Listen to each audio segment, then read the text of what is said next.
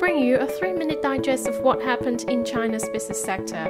This is China Business Now by 21st Century Business Herald. Hello everyone, I'm Stephanie Lee. Coming up on today's program, China issues draft guidelines to encourage use of autonomous cars in taxi sector. And China's passenger car sales soared in July as supply chain improves. Here's what you need to know about China in the past 24 hours. The Ministry of Transport on Monday issued draft guidelines that encourage the use of autonomous cars in taxi services under certain conditions in a move to help accelerate the commercialization of self driving vehicles. The ministry said in the draft guidelines that encourages the use of self driving vehicles to provide taxi services under simple and relatively controllable conditions. The guidelines suggested allowing self-driving vehicles to serve as buses on dedicated routes, but forbade autonomous driving vehicles to carry dangerous goods. The document also noted that highly autonomous vehicles should have backup drivers, and remote drivers or safety officers should be required for fully autonomous vehicles.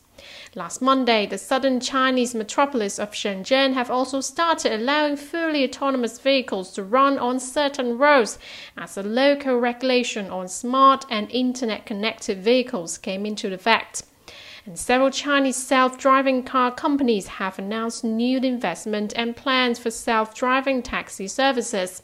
Tech giant Baidu announced on Monday that it has secured China's first permit to offer fully driverless commercial robo-taxi services to the public on open roads, marking a significant milestone for the autonomous ride-hailing industry. Apollo Go, Baidu's autonomous ride-hailing service, is now authorized to collect fares for robo-taxi rides without human drivers sitting in a car in Chongqing and Wuhan.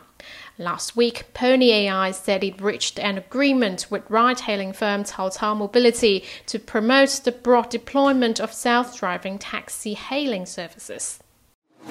The Cyberspace Administration of China on Tuesday said on its official WeChat accounts that the top internet watchdog has taken down 12,000 social media accounts and cleared up over 51,000 pieces of illegal posts in a campaign to crack down on speculation involving cryptocurrencies.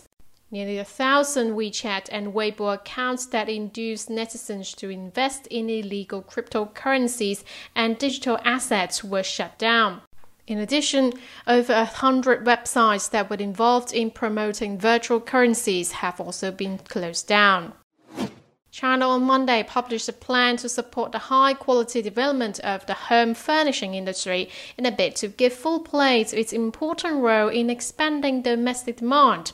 The country aims to cultivate 15 high level home furnishing industry clusters with different characteristics and build 500 smart experience centers by 2025, the Ministry of Industry and Information Technology said. Moving on to some regional highlights. Shanghai has made pioneering progress in its pursuit of all round development over the past decade, according to a press briefing held Monday. The city's GDP increased from 2.13 trillion yuan in 2012 to 4.32 trillion yuan in 2021, while GDP per capita rose from 14,200 US dollars to 26,900 US dollars. Over the past 10 years, Shanghai's urban function has achieved a new leap forward. The total transaction volume in the city's financial market has surged from 528 trillion yuan to 2,511 trillion yuan. And Shanghai port container throughput has ranked first globally for 12 consecutive years. Market regulators in Hainan province on Monday warned businesses not to take advantage of the recent outbreak by spreading information about a price hike, hoarding, or other forms of speculation that disrupt market order.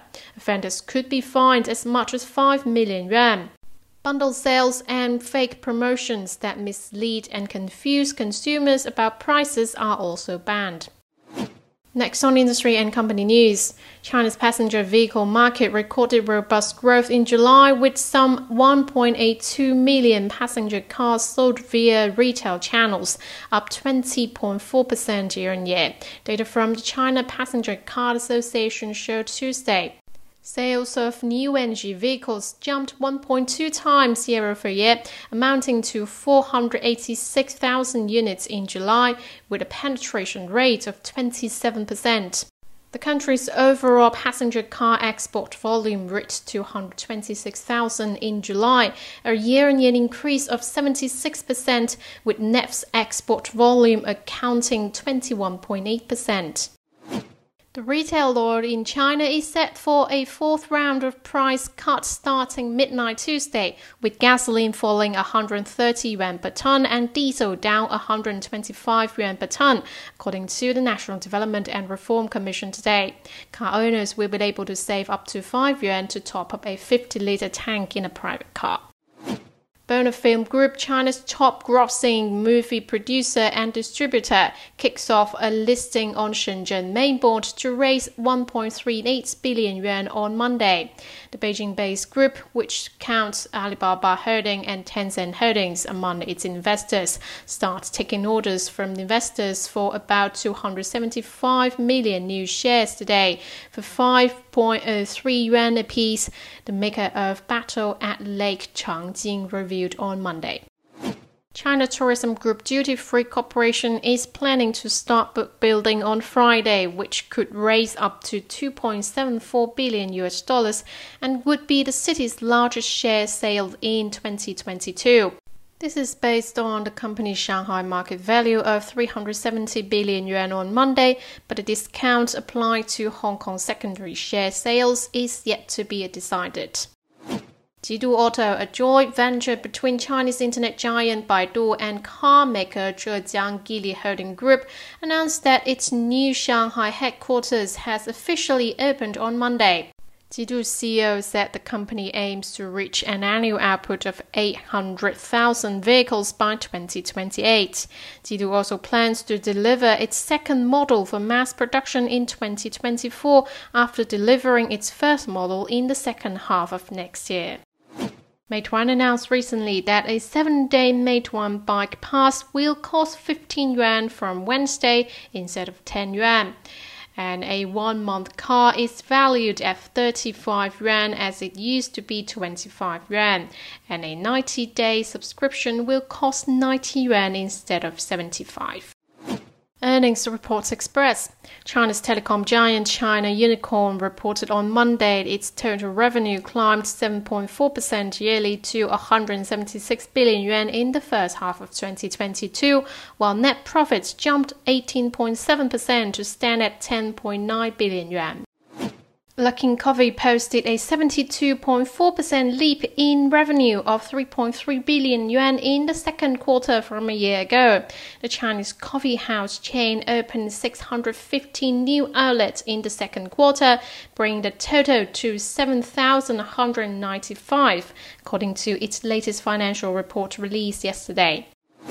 Switching gears to financial news, the Hong Kong Stock Exchange approved Alibaba's application for conversion of its secondary listing status in Hong Kong to a primary listing, according to a filing to the exchange on Monday. The Chinese internet giant expected the conversion to be effective by the end of 2022.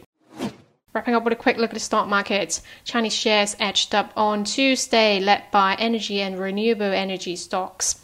By the close, the benchmark Shanghai Composite added 0.32% and the Shenzhen Component was up 0.24%. The Hang Seng Index closed down 0.21% and the Tech Index slid 0.93%. That's it for today. Tune in tomorrow on China Business Now by 21st Century Business Herald. Goodbye.